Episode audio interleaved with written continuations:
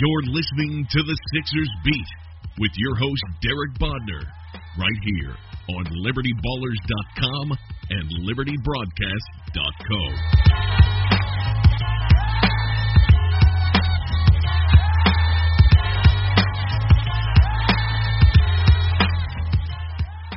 Welcome, everybody. This is Derek. I'm joined by Rich on the latest Sixers beat, uh, part of the CLNS Media Network. It's been a little while. I, we, the last one we did was right before I took off for LA, so before the All Star break. Sixers have played six games since then, have gone four and two in that stretch. Um, some, some, well, a really good win over the Cleveland Cavaliers on the road, and you know some taking care of business wins over the Bulls, the Magic, and the Hornets, who had been playing a little bit better of late. But how you doing, Rich? I'm good, man. You've been uh you've been all over the country over these past couple weeks here. A little more travel than I used to have to do for Philly Mag or for DerekBodner.com. Yeah, that, that that's correct. It's been it's been good. It's been a little bit weird. Uh, you know, I think I left Philly and it was like 40 degrees. Got to LA. By the time I left LA, it was like 59. The last day there was really cold, and I flew back to Philly and it was 75. So the weather's been a little bit weird, uh, but it's been great. Uh, between the All Star game, which I mean, if we're being honest, the All Star game isn't any more interesting when you're there.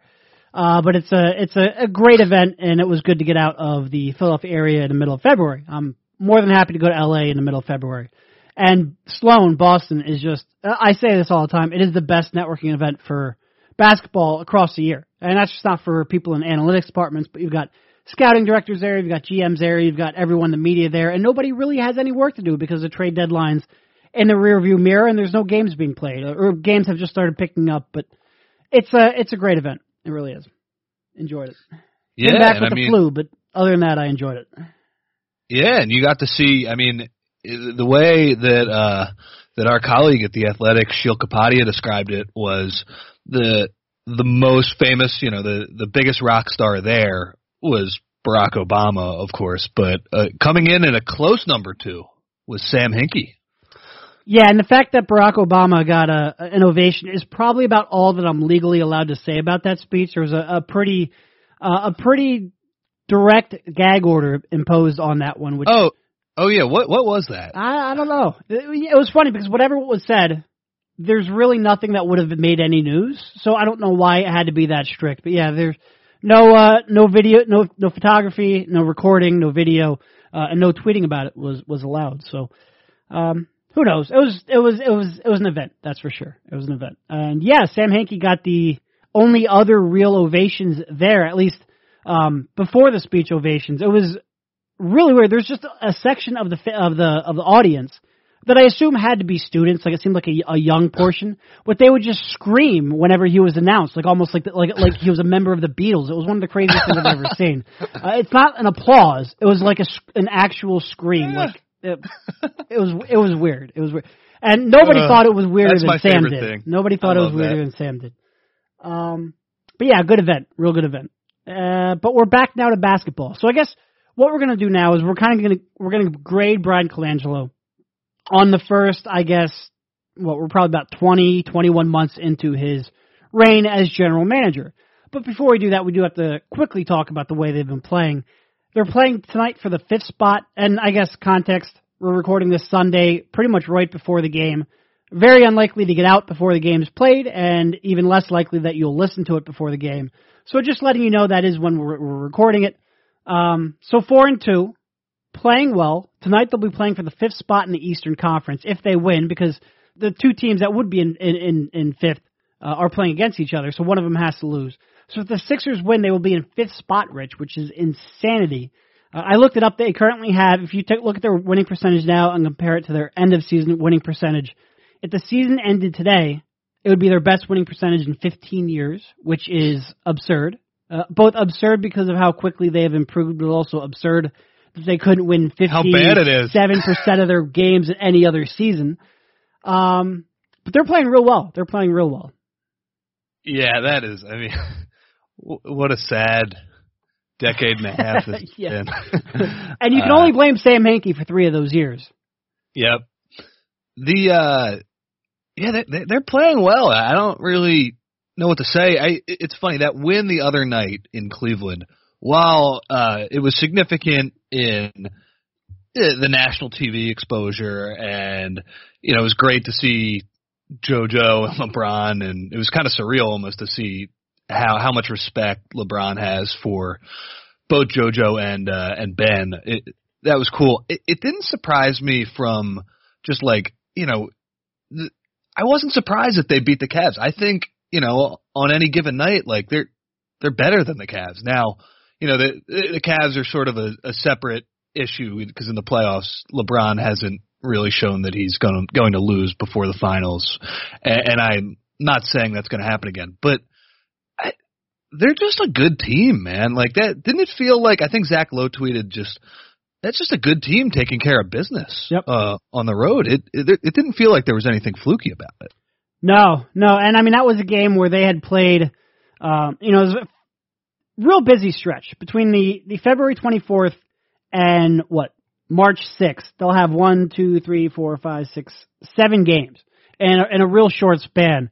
Um, in what a, a 10 day span, I think, and that's dead in the middle of it. You know, they're in the middle of that would have been what the end of a three game road trip, uh, a spot where they would have had uh, four road games and five games. So little road heavy, still still more to come. Another four game road trip coming up.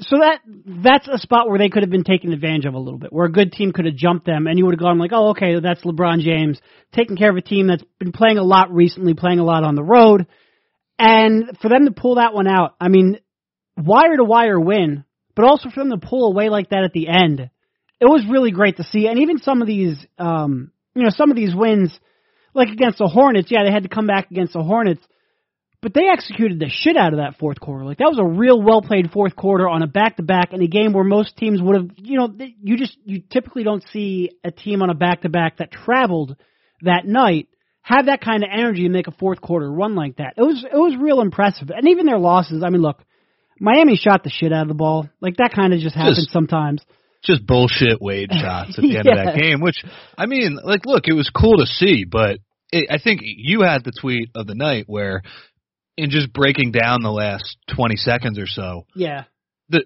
the Sixers get two free throws and a wide open three for a great shooter, and the Heat get a step back contested two, and the Heat won the game. Yep. No, I mean expected. Sometimes va- it happens, right? Expected value. The Sixers win that game nine times out of ten, but shit just kind of happens.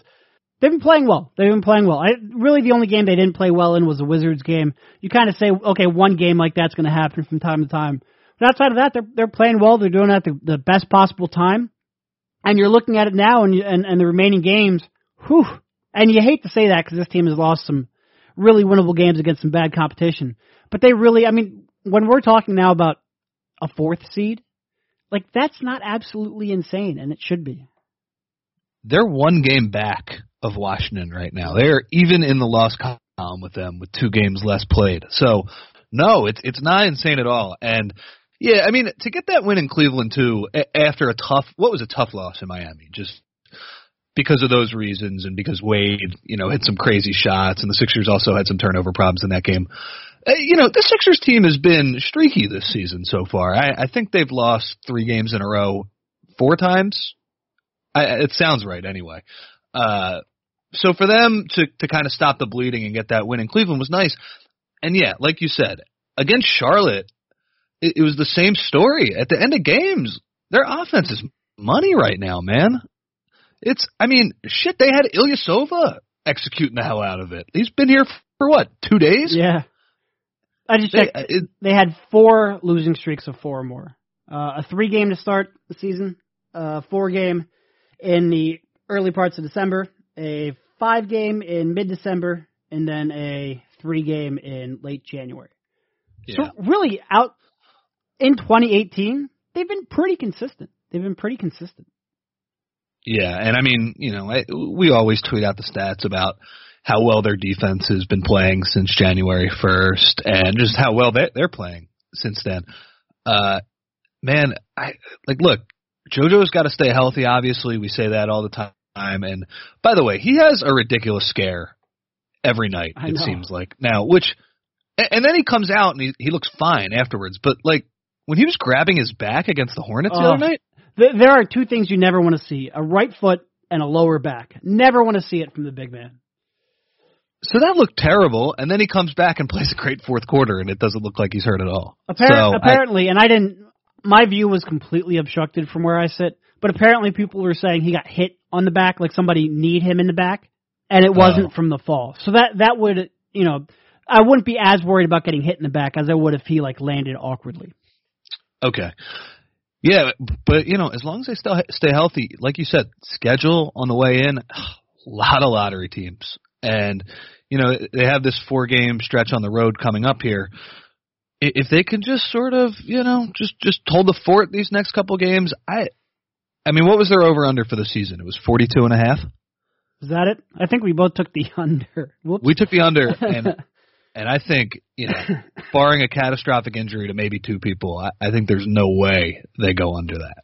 So, I mean, you know, as much as we talk about the off court stuff and Fultz and all this, you know, all, all of the crazy stuff that this team, this franchise can't escape, they're playing really good ball, and you know. Uh, Brett Brown, he he's got these guys playing well, and uh, I like look, I, I would be, you know, I'll say it, I would be surprised if they're not at least the five seed with the way they're playing right now. Wouldn't Yeah. be. I, I don't want to say I, I'd be stunned. You know, weird shit can happen. Maybe Giannis catches fire for a couple weeks or something like that. But like, I I would favor them to at least get a five seed at this point. Yeah, yeah, and I mean, you know, they're obviously up in Milwaukee tonight. Uh, Milwaukee's struggling uh, quite a bit of late. I think they've lost five of the last six. Uh, they could always turn that around, like you said. But at, once they get past this four-game road trip, which is Milwaukee, Charlotte, Miami, Brooklyn, not not exactly murderers row here. Eleven of their last seventeen is at home, and they haven't. Last time they lost at home was like December twenty something, which is again absurd. Uh, they did lose technically a home game in London, but the last last loss to the Wells Fargo Center. It's been a long time. I think I think 13 in a row is what they're at right now. December twenty first, I believe. There you was the go. last time they I- lost. I think yeah. the Raptors, right? Yep. Um, really favorable, really favorable. And again, they have to stay healthy. They have to continue playing well. It looks like maybe now they have some be- bench depth that Brett Brown can rely upon.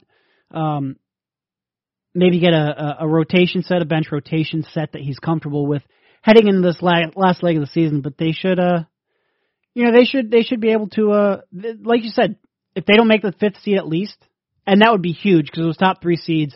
You know, you've got Boston, who's struggling a little bit right now. Uh, I think their offense is starting to catch up to them a bit, but they still have a really good defense. The Raptors, who people are really sleeping on, probably because of their past playoff performance, but they're they're a really good team. And then the Cavs, and look, as much as we're going to debate how much these trades and these roster moves impacted what the Cavs do the rest of the season, really it comes down to how much LeBron gives a shit and how motivated he is and how not motivated but engaged he is. And uh, if he is still in, a playoff atmosphere, I still expect him to be a completely unstoppable force, and I wouldn't wouldn't want to see him in the first round. So, uh, getting up to that four or five spot would be huge for them. I guess real quick, just to get you on the record, would you sign LeBron James to a max contract? I would. Okay. Controversial, I know. Me too, me too. But I just wanted to get that on the record since there is another Sixers podcast, the same one that didn't want the team to draft Joel Embiid back in 2014, who now doesn't want them to sign LeBron James if they can. So if Embiid and LeBron ever, you know, lead the Sixers to a championship, and this other podcast wants to have another, you know, we were right party to celebrate themselves, which which they're very good at doing. Uh, our listeners, listeners of this podcast, will know that we were on the right side of history with our Embiid and LeBron takes. But they were right. Good job, buddy. Pat yourself on the back. Uh, no comment. Uh, so wait, and by the way, uh, just a quick point looking at the Sixers schedule and you know all- of these teams that are going to be absolutely just just tanking their asses off down the stretch. I see Memphis here. I see Orlando, Atlanta. Atlanta a couple of times. Uh, I'm sure the Knicks are going to be pretty bad down the stretch here. It's going to bother me the media coverage of this tanking race. Uh, I, it's already started where you know you get these national people. Oh man, this is hilarious! Look at all these teams and look at them folding just down the stretch here to get to get picks or whatever. Th- that's going to bother me. I'm just going to put that out there. Uh, considering that the same people when uh, when the Sixers were losing games in similar fashion. They they were not uh, not too kind to them. So I, I'm just I'm firing a preemptive shot across the uh, the bow of the collective NBA media here. I ugh, this this is already going to bother me. But you know, for the Sixers standpoint, there's going to be some really easy wins. Did you uh, did you see the guy in Boston or uh, the guy in Chicago? No. There was a, a process debate going on the other day. Um, if you're still in 2018 debating whether or not the Sixers culture was compromised, then you're finding evidence to fit your narrative. Yeah, it, it you know, I, I don't want to get too into that, but I, I think I know who you're talking about now. I, I just don't like when it turns into you're saying it's not going to work for a few years, and now that there is some evidence that it really could have worked, uh, now it turns into oh well anybody could have done that. Right, right.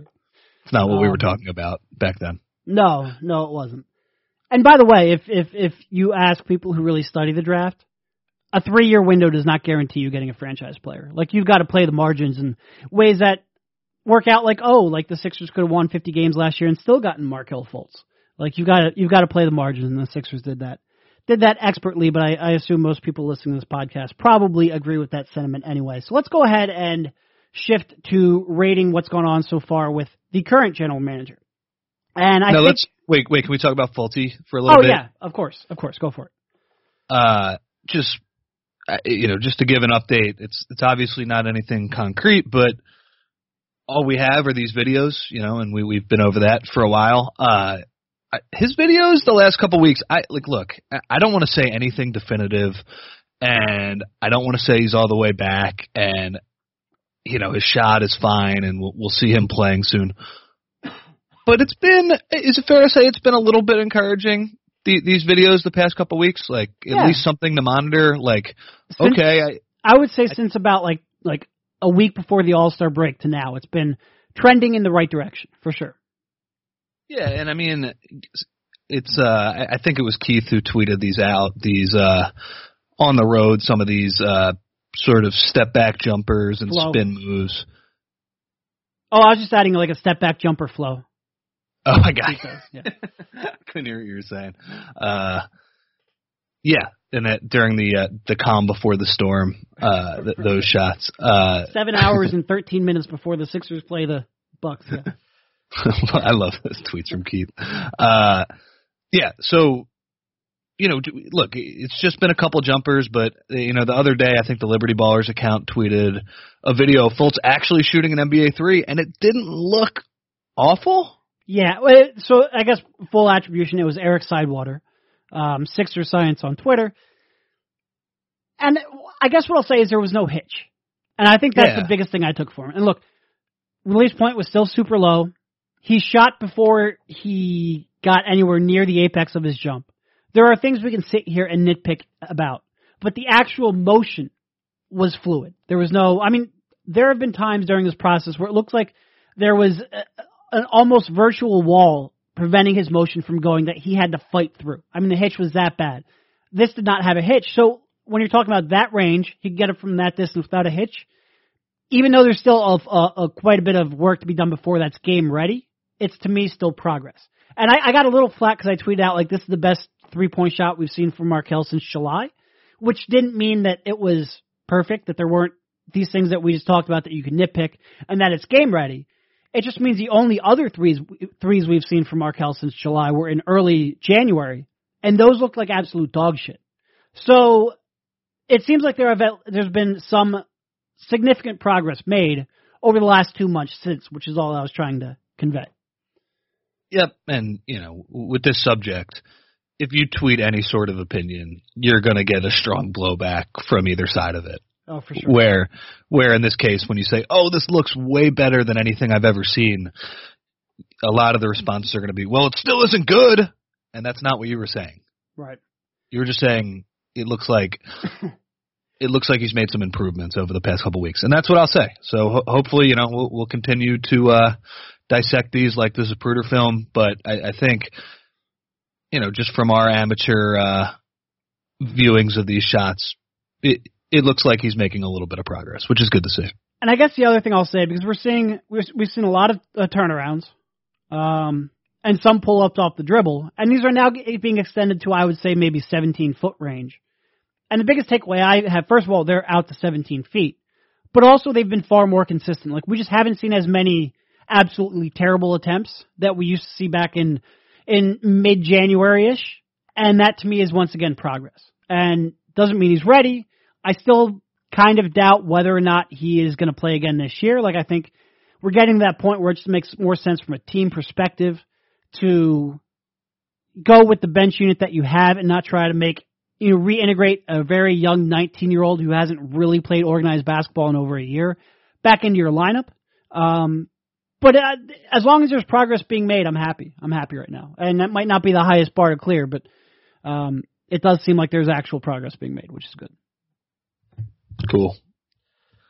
All right. Uh, so you kind of thought this was a good time to do this, and I agree with you. And I think part of it is because there's a lot of attention right now being paid to well, why in the bleepity bleep bleep bleep did you, did you give up a second round pick for Trevor Booker only to cut him two months later? And by the way, totally fair assessment of what happened. Uh, they ended up getting more valuable valuable players who fit their needs and their roster better simply by waiting for the buyout market than they got by giving up a, a pretty good second round pick, and I think it's the Knicks 2019 second round pick for Trevor Booker, who never fit the personnel. That's a to, to me, I think a, a pretty clear mistake. But when rating the job that the front office has done, I think you kind of have to keep in perspective how some of the decisions will be worth much more of the final grade than others. That some of the decisions will end up defining the front office's tenure, whereas others will not. And I think it's a good time to step back and really take a look at the whole picture in that light. Yeah, and, and real quick on Booker, and obviously this is not going to be a move that we're going to look back five years from now that defines this front office. No. But uh, it's like you said, it's it's not great that they gave up a second round pick for a guy that they cut two months later. It's it's bad, but I will give them credit for saying, all right, let's not compound this mistake. Let's not cut a player that should be on the roster over Booker because he was the, the logical guy to go for financial reasons and for personnel reasons. He, he is the guy that had to go. For them not to compound that mistake and say, well, we, we traded a second round pick, so we got to keep him. Uh, they do deserve some credit for that. Yep. Yep. And uh, that is at least a mindset that you're glad the uh, the front office has. All right. Real quick before we get into grading Colangelo, uh, word from our sponsor. Do you hate wasting time? I do. So I try to find more efficient ways to get my regular tasks accomplished. One of those tasks is sending out mail and packages. Did you know that you can get postage on demand with stamps.com? You can. With stamps.com, you can print real U.S. postage for any letter or any package right from your home or office. All available 24 hours a day, 7 days a week, when it's convenient for you. Stamps.com will even send you a digital scale so you can weigh your letters and packages and print the exact amount and postage every time. And it's so easy to use, it'll have you up and running in seconds. You can access all the services of the post office right from your desk. It's never been easier to send out your letters and packages. Over the past year, I've had to send out a lot of merchandise, from t-shirts to ticket giveaways and regular old mail, and Stamps.com has helped make that process easier and less time consuming than ever turning a chore into something that's barely even a blip on my radar screen. Best of all, I've worked out a special offer with Stamps.com for our listeners that includes a four week trial, plus postage, and a digital scale without long term commitments. Go to Stamps.com, click on the microphone at the top of the homepage, and type in BEAT. That's Stamps.com, enter B E A T. Okay, so on to grading Colangelo. So I guess first we have to start off by defining what's the most important move that they've made. And I think clearly what's the most important so far is the Markelle Fultz trade, or at least the most consequential decision they've made so far, which wasn't a slam dunk at the time. And giving up the number three pick in the draft last year, and now with how well the Lakers are playing, and what's likely to end up being the Kings' 2019 top one protected pick that they're going to have to give up, and oh, by the way, the Sacramento Kings are still run by a questionable front office with a crazy owner, and they still kind of suck. So it's it's going to be a very good pick next year in all likelihood. You know that move more than anything. I I don't want to say it's what will define this front office because if they go out this summer and they sign LeBron or they sign Paul George or they make a trade for Kawhi or, or something like that, that transaction could have, could end up defining this front office. But of the moves that have already been made by this group, that the, the Markelle Fultz trade is the move that has the highest chance of drastically changing the course of this team. Uh, the move they've made, which has the most consequence so far. It probably outweighs the next six moves, just by itself. Not it's, counting, I mean, the drafting of Simmons can have that kind of an impact, but that sure. was I I've always described it as you only get so many points for signing your name on the SAT. Like it was so yeah. obvious that me, you, even Max, I think eventually came around on Simmons. Like everybody said, that's the best prospect in the draft. You were handed that number one pick. Um, all you had to do was select the right guy. And by the way, I mean maybe the ball was put on a tee and they hit it, which good job. I mean you you do get some credit for making the right decision, even if it was pretty obvious. But that's why I'm saying the, the Fultz trade is is yeah. I'm not necessarily counting the Simmons drafting like that. I guess. Yeah. Real. It's been a. What do you think about you know, this noise that Brandon Ingram is going to be better than Simmons in a few years? Stop. Stop. And by the way, I like Brandon. I I, I think I remember at leading up to that draft, which somebody said I I had I had Twitter back and forth, or somebody tried to say that I had uh I had Dragan Bender over Brandon Ingram, which that never happened. I like no. Dragan Bender. I didn't like him that much. I always had Brandon Ingram was number two on my board all year that season. And I think at one point leading up the draft, I said I would trade the Lakers pick for Brandon Ingram, and I think I I took some heat for that. I like Brandon Ingram a lot. I liked him before the draft. I like the progress he's made this year. Ben Simmons is a better player. He's a better defender. He's obviously the better shot creator and, and distributor. He's a better rebounder, and he's there's just a, a physical element to him that if he even gets anything resembling a jump shot, he's going to be he's going to be a real problem. He's going to be a real problem. And look, I, I get the idea that Ingram has a better looking jump shot, even if it really hasn't gone in all that much in his career early on. And I know he's playing a lot better recently and is a year younger than Simmons and can develop, you know, in terms of putting on weight. It just drives me crazy that he gets the benefit of the of, de- of the doubt when it comes to projecting his skill set ahead. And Simmons, it's like he's this finished product at 21 years old. Yeah, that, that, I get it. Like, and look, Simmons' jump shot is really concerning to me. He very well could be shooting with the wrong hand, but he still has. I mean, he still that sounds ridiculous every time we say it, but it's not wrong. But he still affects the game in so many more ways than Ingram, and Ingram has a lot of catching up to do to get to where Simmons is now that I guess that's my only point. I, I think it's a little strange that that narrative got a little bit of buzz over the past week. Yeah, I mean, I, th- I think maybe part of the reason is that when you look at Simmons, maybe you say, okay, well, the, his biggest weakness in shooting is also maybe one that you don't have a whole lot of confidence he's going to correct. So the likelihood of him improving drastically isn't as high as as Ingram, which I understand logically, even though I don't entirely agree. Like I think there's so much better Simmons can get in drawing contact and his touch around the rim. That would make him so much better as a as an individual scorer and even as a, a 15 foot shooter. Even if I don't see that three point range being necessarily likely, I do think he can improve as a 15 foot shooter. So I think there's a lot that Simmons can improve, and I think people undersell how much there is. But that one weakness is so glaring, and it is legitimate to ask whether or not he's ever going to fix it completely. That I, I do get a little bit of that. But look, going back to it, Ingram's playing real well. Like since yeah. since uh, January 1st, 16.3 points per game, 5.3 rebounds, 4.6 assists, which I think is maybe the most intriguing number of those. Shooting 50% from the field and 44% from three. Those are incredible numbers. Like they're they're really for a, a 20 year old. Is he even 20 yet? I don't even know. For a real young player, those are real good numbers, no doubt. Simmons just I I I, I take Simmons whole package. I think Simmons right now, and this is probably something where um, it might not be obvious, especially if you're not watching both teams a lot. I think Simmons is two or three steps ahead of Ingram as a defensive player.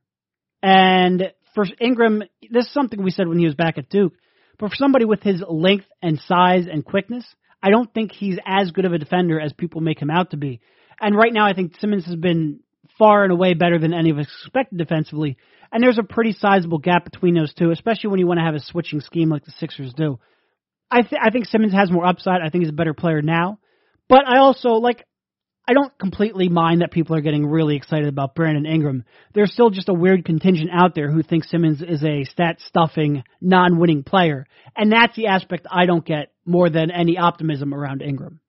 Yeah, I, guess that's what bothers me. The the projection using Ingram being better than Simmons as or potentially is some sort of knock against Ben's, you know, as this finished prospect who yeah, just just racks up assists but doesn't help the team. It's the same thing with the the idea I always hear about Donovan Mitchell carrying a team to the playoffs Yeah. and uh, winning games. It's like Simmons' team is better.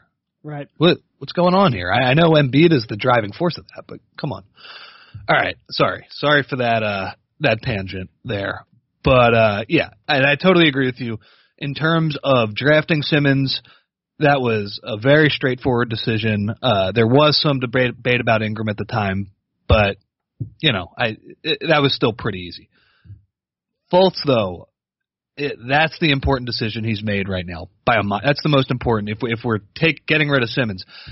And I mean we don't know. It, it obviously this first year has been pretty close to an unmitigated disaster on that front. It's I, it's unprecedented what has happened to Fultz.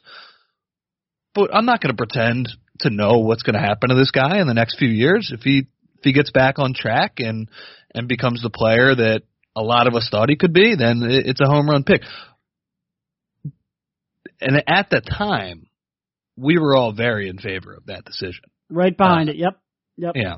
So, you know, on the one hand, I, I do kind of sympathize with Colangelo in terms of grading him for this deal because what has happened to Fultz, I, I don't know how much of that you can account for. No. That was that was that was not noble. Yeah, and, and I'll mean you. Yep. you had your report where you know people around the league are whispering about his shot being changed.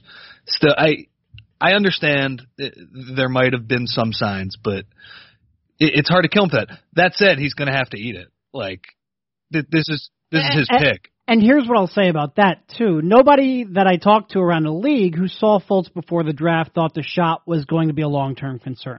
Like you could see the changes in the shot, but but nobody really expected them to linger the way that they have. I mean, nobody. It's it's really been remarkable. Yeah.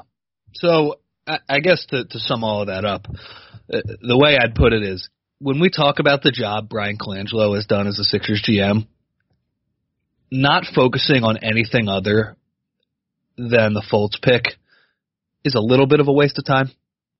I'd say. I, I, I Yeah. think this is far and away. And look, we're going to talk about all the other stuff he did, but you you have to keep in context like this is the most important thing he did by a mile. Yeah, and maybe that changes when they use the cap space, uh, because the cap space is a one-time only kind of thing, and you have the chance of either really getting an impact player, and or really, um, you know, hamstringing yourself for quite a while. So I think these decisions coming up this summer potentially could end up being just as important. Maybe not for the next decade, but certainly for the next three or four years. But I do agree with you that you can't grade it. And I was behind the trade at the time. I understood the risk of it. I understood that trading two picks, two high picks, was pretty uh, pretty much the antithesis of the process. Uh, I do think it's not quite that easy. And you know, people always say, "Would Sam have done this?" I don't know whether Sam would have done this because a lot of that hinges on their evaluation of Markelle Fultz. Like, do I think they would have traded two lottery picks for Karl-Anthony Towns in a heartbeat without even thinking about it? So it it very much comes, and I I, I don't think anybody had Fultz rated as a prospect as high as Towns, but I'm just saying there's you know it's not just two picks for one. There's a lot of nuance in there, and I Yeah. do think they placed a lot of I- emphasis on the the number one pick too. I hate that question. Would Sam have done it? You just don't know. You just you don't know. He he didn't he didn't live by these hard and fast rules like two picks Yeah. for one. No, like a lot of it came down to the situation for sure. the way that's framed as a philosophical question, would he have done it? Well, it it depends on what he thought about Fultz. Right, right, very much. That's so. a, that's an evaluation question. Yep. Uh, certainly, and I mean, the, anyway, we, we could go on about that. There's uh, the both sides. You know, I, I remember at the time Howard Eskin said, "Oh, well, people told me Sam would have never done this," and he tried to use it as a, you know, as a negative towards Sam.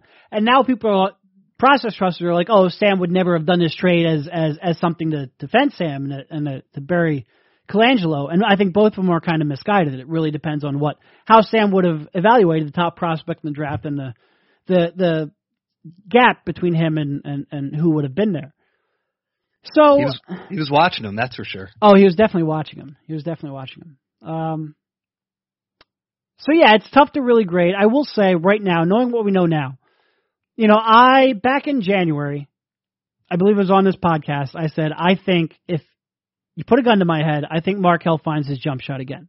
Like the fact that he could do it once, I think he's going to end up doing it again. And that was at probably the darkest point in the timeline.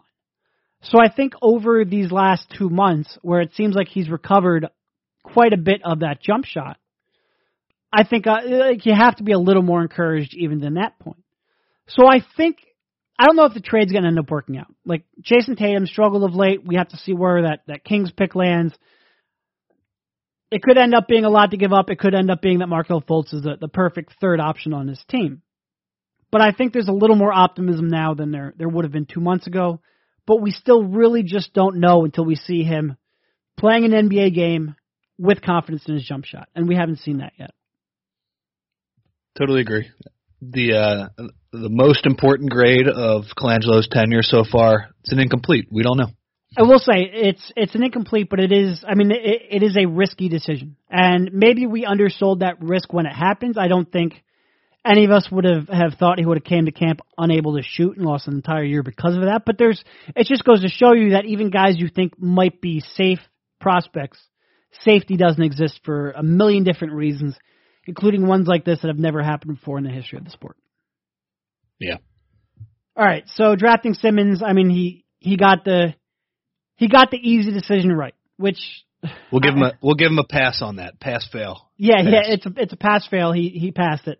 Um, and look, I don't want to under. Uh, I mean, I, I've probably spent the entire time right now underselling it. Like it's it's really important he got that right, and considering he was on the job for what maybe two months at that point, um, it, it's it's really it's crucial that he did get that right. So I mean, good job. Like a legitimate good job. It wasn't the toughest decision, but he he got it right. Wait, we're not giving him credit for winning the lottery. uh, yeah, moving on. Um, next most important decision. What would you say? Like extending Embiid is the one that has the most significance, but it's also the one that they negotiated the least out of. And I will say, like, getting basically career-ending protection in there is something, but it's also like, God, I hope that never becomes relevant. First of all, and also, it wasn't the biggest concession in the world. Like it, I think when we usually think of non-guaranteed portions, like it would have been based on games played or minutes or something like that. In this instance, it pretty much has to be a career-ending injury, which isn't. I mean, to, to give Embiid a max contract, it's not the biggest concession possible. No, uh, that I would agree. That's the next biggest move, uh, and it is risky. Uh, uh, to give him some credit, negotiating uh, what were the uh, parameters for uh, the uh, the ma- the supermax contract? Uh, the the possible parameters are one in, in this this contract. What the the ones that are that he negotiated were MVP and, and first, first team, team All NBA. Yep.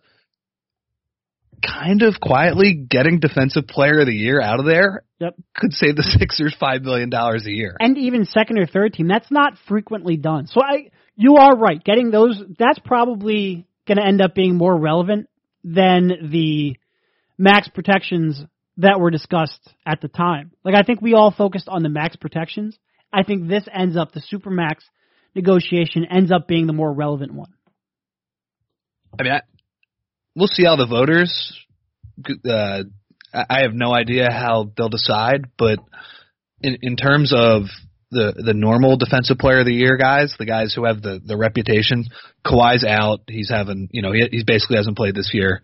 Draymond, I you know, the Warriors defense was bad for a few months there. I I'm not sure he would would get it. Gobert has missed a ton of time. I I think Embiid has a really good chance to win defensive player of the year. I mean, Gobert can't win it. He's only played 37 games. Yeah. So I mean, if if Like- Embiid can't beat out Mal- Malcolm Brogdon because of games played missed, then uh, Gobert shouldn't be able to beat out Embiid. Yeah, no, I think he's got a real chance at Defensive Player of the Year for all the reasons you just stated. I think his his biggest challenge is still probably going to end up being being Draymond. Um, there's just a reputation there, and I mean he is still a fantastic defender. That uh, I think that's going to end up being his biggest challenge. But quite frankly, I think Embiid's deserving this year. Yeah, so you know, good job on that. But yeah, I mean, it's still a really risky contract. I, I don't want to uh, to under undersell that because again, we talked about just God. I mean, Embiid he falls down once every game that makes you hold your breath. Uh, and to uh, wh- what were the exact protections on it again in terms of injuries? It's Oh, I don't remember. I think it was complicated as fuck. yeah. Uh, it had to do with uh, weren't there like specific areas that uh that he couldn't injure? Oh, I'm sure it was. I'm sure it was the foot. I'm sure it was the foot. Yeah. So, you know, look, look. I mean, I remember when you wrote the breakdown for that. I, I remember just thinking, wow, that's the amount of uh, of nuance that goes into reading into this extension. It's just, it, it's hard to tell. But like, if if he breaks his foot again, they're kind of screwed, right? Yeah, but he, here's what I'll say. With the way he's played, the only real risk now is if he breaks his foot over the remainder of the season. Because with the way he's played, he was getting max contract this summer. Like period end of story. So your options were keep Embiid at a max contract or don't. Like there was no there was no there was no world where after what he's shown this year, he was going to walk away with anything other than a max contract. Yeah. So getting him that early, it's not really. I, I always said the risk isn't. The risk was only this year. If he gets hurt next year, then this isn't. I mean, it's it's a risky contract, but it wasn't risky to sign him to an extension early. Um, in fact, it was probably less risky because after this season, you probably don't get those career-ending provisions that you got back then. And if he qualifies, you know, let's say he he qualifies for a supermax, you might end up having to give him that too. So I don't, uh, you know, I, at this point, I don't think it's necessarily all that risky. I think the the, the supermax walk down that you got was worthwhile. I think the uh, career ending was worthwhile, and I think at this point he's shown enough where he's getting a max in free agency anyway. And I don't think any of us talking on this podcast or listening to this podcast would have been okay with them turning down a max next summer. So I have to I have to say this uh this deal was a win. Yep. And I mean, you know, when I talk about the risk, this guy's a risky player, Yep. but he's your guy. Yeah, he has to be your guy. You don't you, you you don't justify the process like we did and the rebuild like we did solely based on getting a top five player who can attract other stars and then turn down a top five player. You know when he turns into a top five player, like it's just not an option. All right, At the, yeah, I mean, at this point, the, the Sixers just have to roll with jo- JoJo's strengths and weaknesses. I mean, that talent level, we talk about it all the time. He he wows us every night. That's part of it, but the other part is, you know, his his injury history is pretty concerning. And I mean, I think everybody knows by this point where we stand on that. We'll we'll roll with that and take the risks and you know, hope it all works out. But I to to give up that level of talent, you, you just can't do it. No, you can't. Absolutely not. All right, next move, extending Covington. Uh, I think I still think I still think this is a, a, a pretty big win to get him on a. I think it, his his contract next summer is ten point four. Uh, to get him on that contract, even as a streaky shooter, with that kind of defender, that kind of versatility, and what he can bring to you when he is making shots. Like I think I think he's going to be. If you need to, I think you can move him. Uh, I don't think it's, he's going to have negative value, and locking him into that deal allows you to realistically go out and clear max cap space next summer. Yeah, I I mean I, I think they did a really nice job on this. I like look, Cove shooting has been poor for what, three months now? Yeah. But the guy still gives you max effort on the defensive end. And when when he is locked in, he's one of the best three and D guys in the league. And it was good to see him uh him get on track a little bit the other night against the Hornets. The Sixers are gonna need that in in the playoffs. They're you know, in terms of like what can raise their ceiling against some of the best teams in the East, it's him making shots. Uh, so yeah, I mean, what what uh, he's at what ten million basically for the next four years after this. Yep. It's just like again, he didn't he didn't acquire him, he didn't find Covington, but from when he inherited him, I, I think this is a, a pretty big win. Yeah, and again, it's it's not quite it, well, it's not nearly as obvious as drafting Simmons or as consequential, but it's, it's not as obvious as drafting Simmons.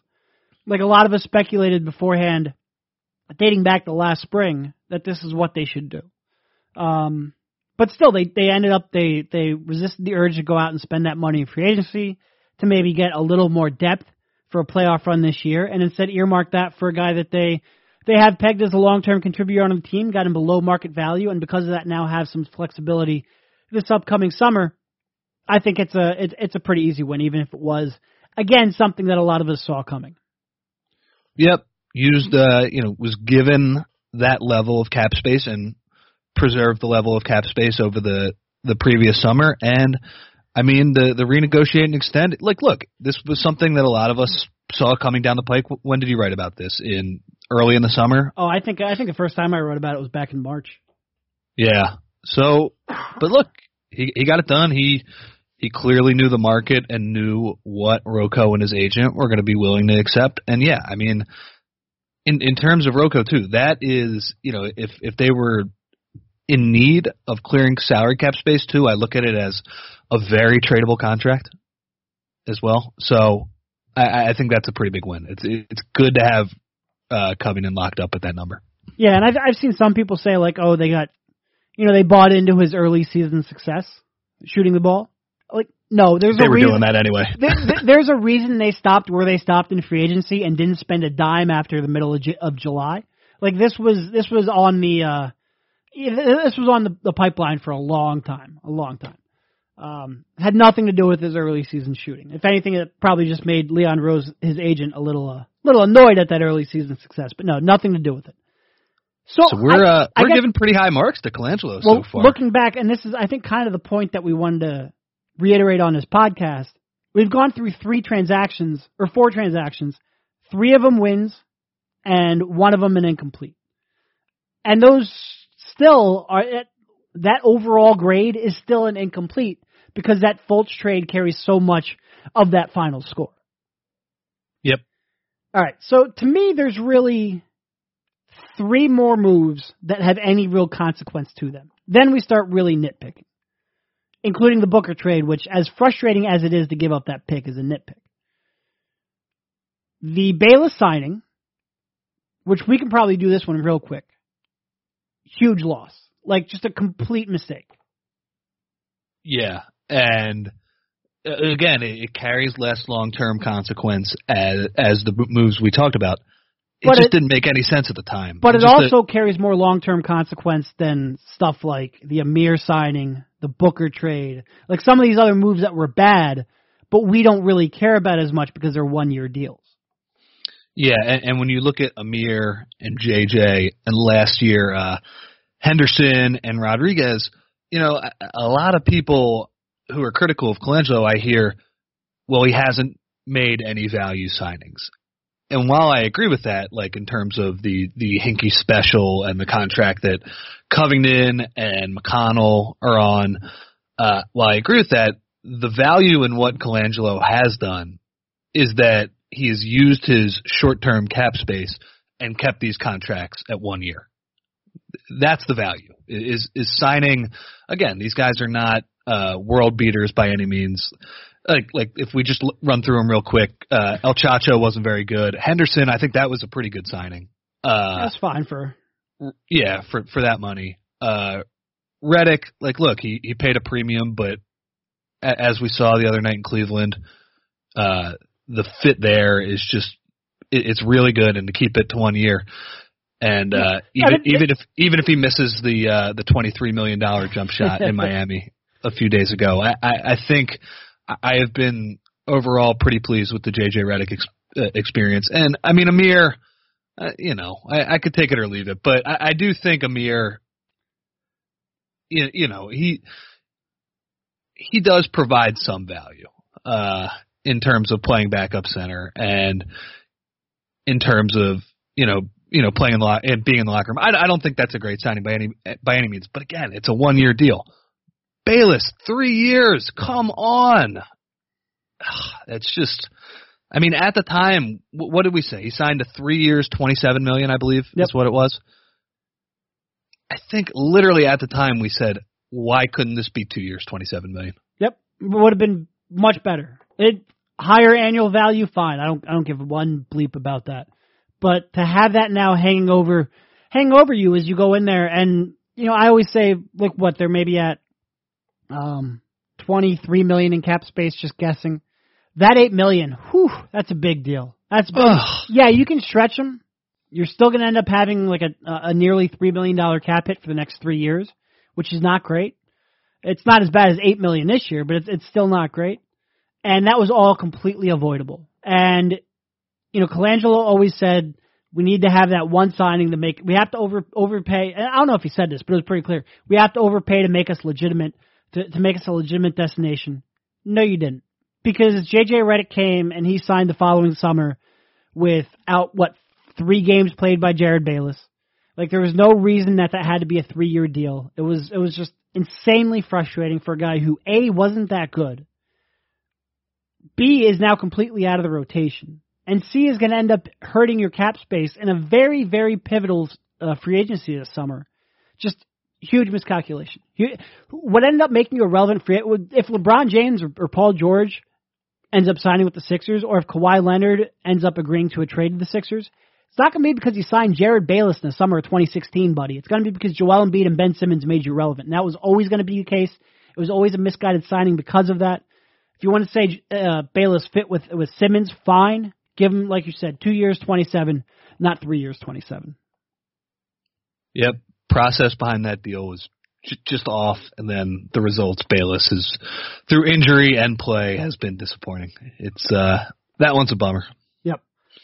But like you said, the the remainder of those one year deals, Redick I think has been a good signing. People get caught up on a twenty three million dollar number. Doesn't matter. Like one year, twenty three million is so much better than two years at eighteen million per. The annual value of that contract was never an issue. Never should have been an issue. Get over it. Uh, Amir, like you said, take her to leave it. Too much money, but I do think he can contribute in now what we very much expect to be a playoff at least appearance, if not a run. And a run at this point. point, and by run I mean winning a round, not like a, a real run, not like a conference final run. But he could be a, a legitimate uh, contributor in that, and that's important. And you know, yeah, Henderson and, and Rodriguez, like, look, Sergio was not great last season, uh, not great at all. But again, you you do have you do get a little bit of a curve because you're signing guys to one year deals. They don't missing on those don't bother me at all.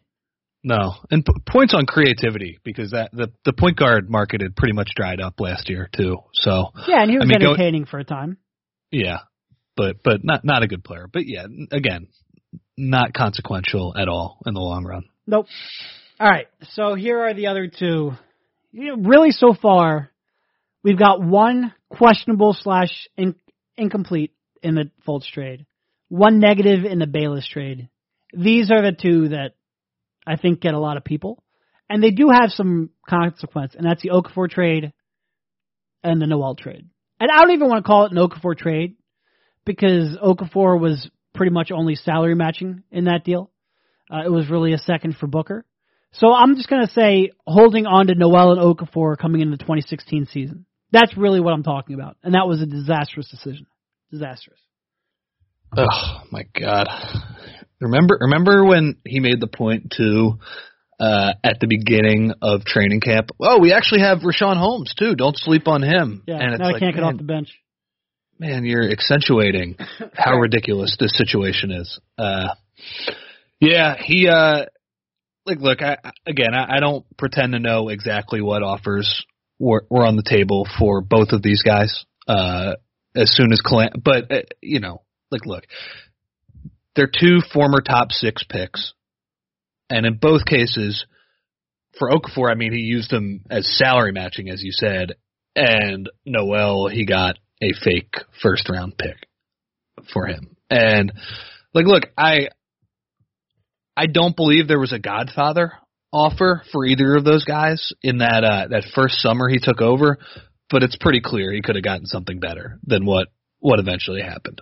Uh, and I mean, like, look, it, it would have been bold to uh, to just completely dive into a new job and realize, hey, Jahlil Okafor, that's that's a ticking time bomb. Uh, maybe we can get. I, I don't know exactly what they could have gotten of value, but he needed to realize right away.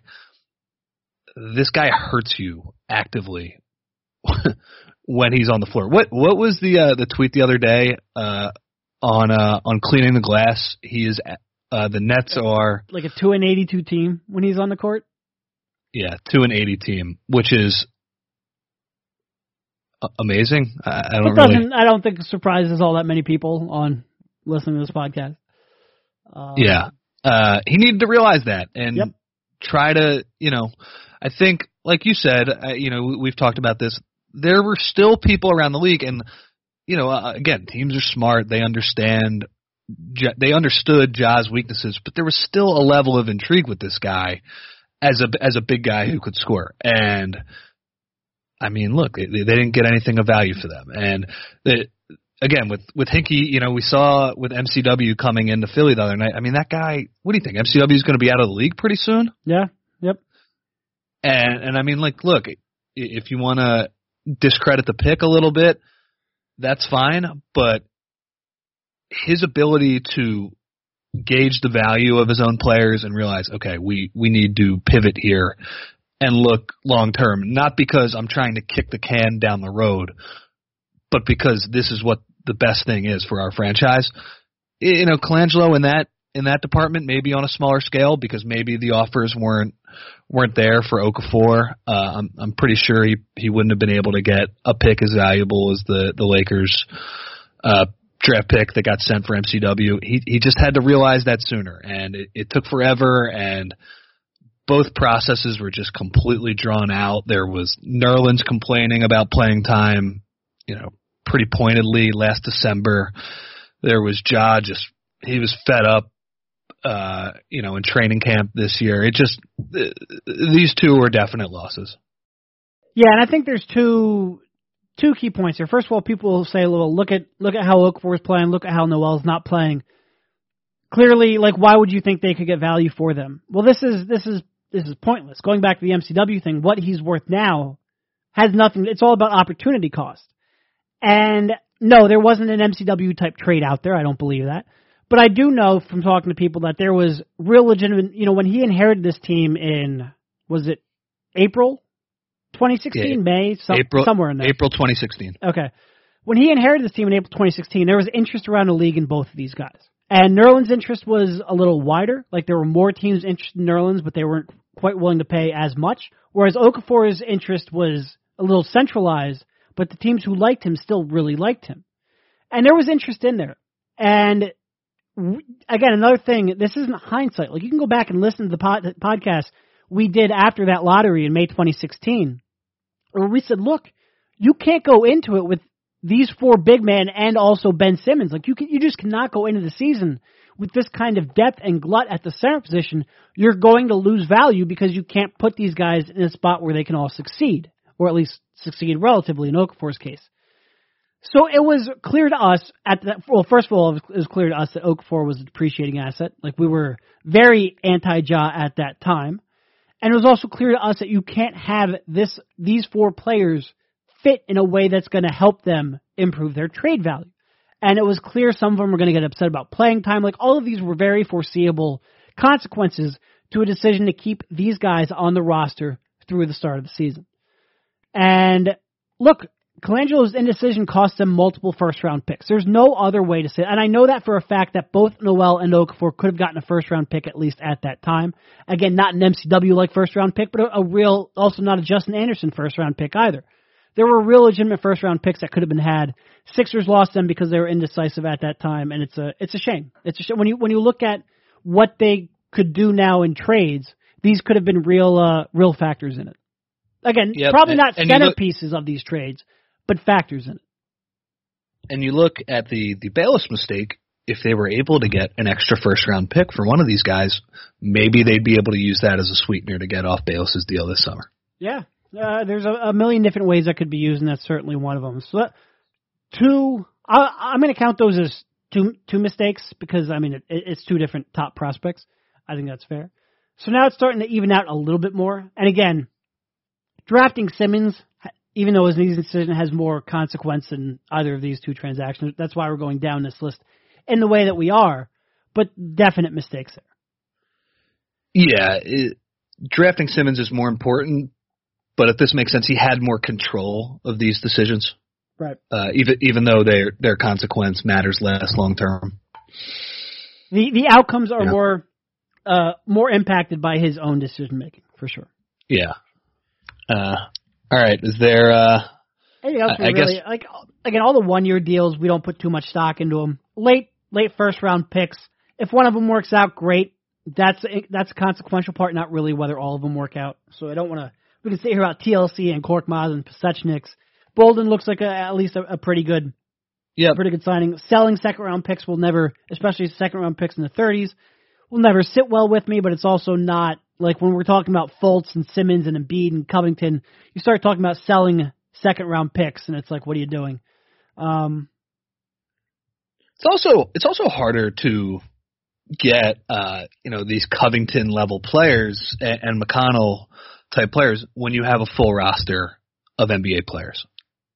That For that sure. was sure. that's really dawned on me over the past couple of years was not only was the uh, the process great in terms of getting uh, you know getting these top level players and getting Simmons and Embiid in three years is just fantastic, but it's it was also great to just give these guys playing time and and just churning through because you know the the uh, the detractors of Hinkie will say, all right, great, he got those two players, but how many guys were recycled in and Right. and ended up not playing anywhere? Point. That's the point, though, right? It's it's that they had you know four or five roster spots that they could just continually churn, and and getting Covington and McConnell, in my opinion, was a was a perfect use of those. But now the Sixers don't have that luxury. A, they don't have the roster spots, but I think even more importantly, they don't have, they don't have the playing time. No, for sure. And I mean, that's another thing where, you know, we frequently talk on rebuilding teams about veterans and like prominent veterans who, who command playing time and aren't happy about losing being detrimental. And we focus on the wins and losses and losing lottery ball combinations and whatnot. But it's also things like Covington and, and, and McConnell where you lose that playing time, those roster spots where you can try to find a couple of these guys. And like you said, the, um, the, the, the, the, percentage hit, like how many how many they got out of how many chances doesn't it doesn't matter. That's not that wasn't the point of it. But it is harder now. And like I said, I would I don't want to say like giving away a, a second round pick in the 30s is inconsequential because I would like to keep those. I think those are worth significantly more than than picks 45 plus. But you know, at at some point, it, it is going to be tough to keep all these second round picks. Definitely. We'll see how the dust settles. they uh, I wonder if anybody recognizes that reference. At us, I'll be I'll be kind of impressed, but it was very, very comical. I look at the Rockets too, and I, I think Morey is probably the best general manager in the league, in my opinion, at this point. If not, he's one of the the you know very top. Uh, he's at, he's in that top tier. Think about all of the you know the the the D League sort of guys who they let slip through their fingers Yep. and, and had success in other places. I'm including talking about Covington. talking about Jeremy Lin. I'm talking about uh Covington. There are a few other guys that I'm uh that I'm not that that I'm mistaken on. There are a couple other guys, and it for that it's for that reason. It's that they they have never tanked, so they've always had an NBA roster. It's not like Morey didn't realize these guys had some value or could be good players, but it took the Sixers situation for them to develop.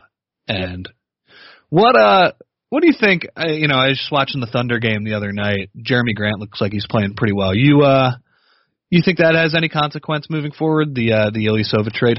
What was the pick they ended up getting back for him? I always this so one, they got it was a heavily protected pick from the Thunder. It's it's still in the future. Remember, because it was it was two years after the Thunder had to make another trade.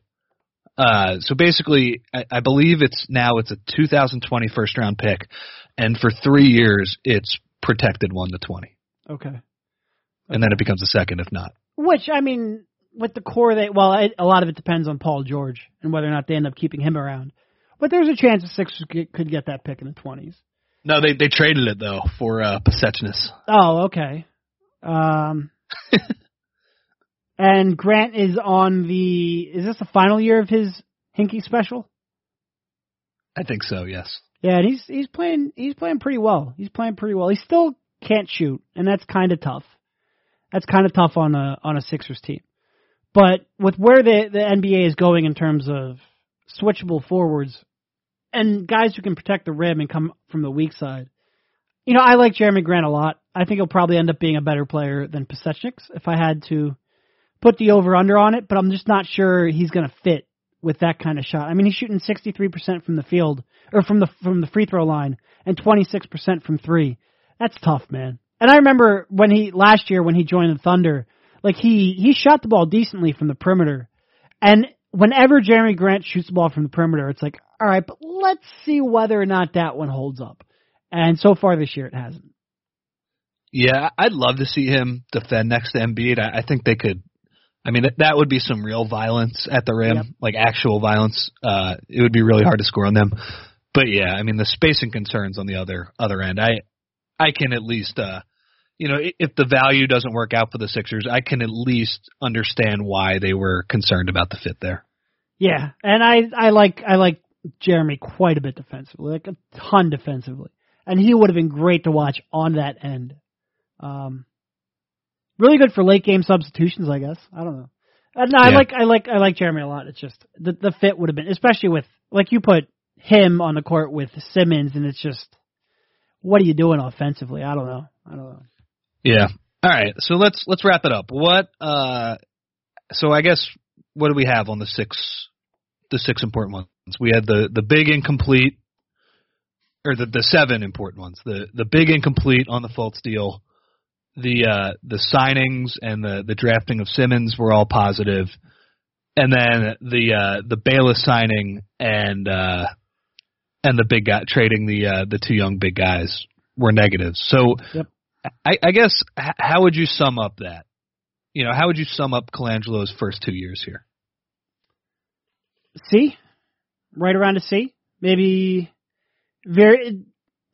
It's tough with that big incomplete being the most important one. Like it's real tough. Like it feels like any great grade we give is completely premature, and also, you know, the way I look at it, the Fultz trade is the biggest of consequence, and the free agency decision and what they do with the cap space over the next uh, next two years, next two summers at least, is probably the second biggest decision.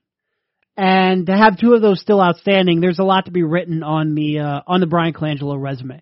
So I would say right now, right around a C, with uh, room to go in uh, with a lot of room to go in either direction. I think what I would push back on though, you know, I think a lot of people look at it like, you know, Bryan Colangelo is gonna justifiably mistake you to death is the way I think I've heard it phrased. Like all a lot of these decisions from the Bayless, which I don't think the Bayless one is justifiable actually, but the Booker trade, uh, the Amir signing, none of them outwardly awful, but they're gonna, you know, kind of deplete the Sixers' asset base until they have nothing left, and end up ruining a a, a, a, really great chance. I'm not sure I see that as much as it's these really big decisions that he still has to make or that he made in the Fultz transaction, which is going to end up defining his his tenure. Yeah, I, I don't necessarily agree with the the paper cutting the Sixers to death. A much better uh, way to phrase it. Yep. the big decisions are what matters. And yeah, I would agree with you. I would say C, but you know, a, a C with only twenty percent of his grade in. Right, exactly, Right. exactly. He's done a couple of homework assignments and hasn't yet had the uh hasn't yet had the midterm or the final graded. Nope. Even though the midterm So- happened almost a year ago now, which is awkward. Yeah. So yeah, I mean the the professor's taking a little while to grade that one. Right, right. Uh, yeah. So, and I think that's the that's the point, and that's the conclusion I'd come to is that, you know, we we can talk about these moves, and we, you know, obviously we're obsessive in in tracking everything the Sixers do, but in terms of uh, of GMing, there were always going to be a couple of transition years for Colangelo here, and especially when your most important deci- decisions involve the draft a, a lot of times it's going to take a few years to figure out whether those those moves actually mattered and uh, you know whether whether they pan out. So I would say that too. It's just I, I it's just kind of I don't like it, it, I don't want to make this seem like this is a defense of Colangelo. I, I just don't think there's too many concrete things to criticize him on of of major consequence yet. Now, if you know if Fultz never figures out this shot, that's you know we're, we're talking about close to eighty percent of his grade filled in. Perhaps if they if they don't land a big time free agent over the next couple years, and again, I, I understand that in uh, in luring a free agent, he's going to be doing that with a core that Sam Hinkie put together. Oh, for sure, yep. more or less that that Sam Hinkie's strategy. But we can only grade him on what you know what he has in front of him and, and what he inherited. So yeah, it's uh you know, I, I don't think he's been great so far. I don't think he's necessarily been terrible, but there, there's just still so much out there that needs to the the, the dust needs to settle on on Colangelo's tenure. Yeah, I mean, and and going that's one thing that I, I'll give him a win in his favor too. Like one of the big things I feared is that he would go out and make such wide-ranging changes to make it a little less obvious how much of a, a fingerprint Sam Hinkie left on this franchise and he hasn't done that at all. Like Brett Brown's still here, the cap space is still here. Um, the Markelle Fultz trade kind of, kind of, you know, tapped into that. But by and large, he hasn't made any whole, the wholesale changes. You know, Covington was a Hinkie guy; he extended. Like he hasn't made the wholesale changes that I thought he would have, and I give him credit for doing that. Um, you know, I think, like you said, at, at some point you're going to say, okay, these these free agents ended up signing because of Embiid primarily, and that's that's Hinkie's influence, and the cap space the cap space is Hinkie, and it's really hard to avoid that, including when you, people like you and I point that out. Like I know at one point, heading into Markelle Fultz's freshman season at Washington, I said, man, if uh you know, if if Luka Mitrovic and Arturas Gudaitis ever turn into Markelle Fultz, I'm going to be insufferable because you have to remind everyone how how you got there, and you have to give give Hinkie credit for that, and you still have to do that so Colangelo resisting the urge to kind of imprint his own stamp on this organization, I think, is at least a little bit admirable. I agree. He has not operated in a manner where he's trying to chase basically our grades and trying to chase credit, uh, well, which is good.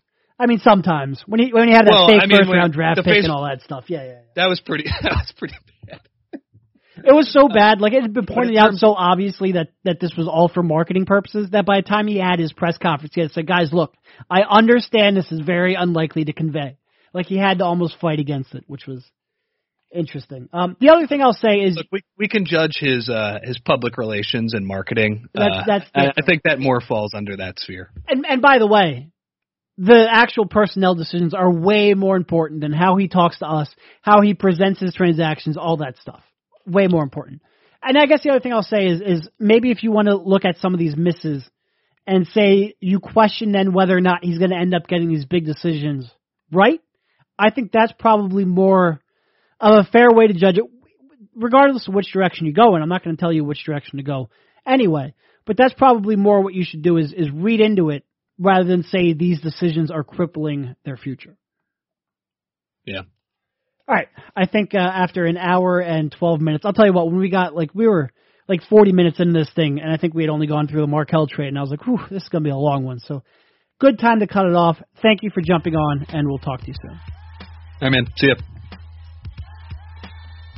You've been listening to the Sixers Beat right here on LibertyBallers.com and LibertyBroadcast.co.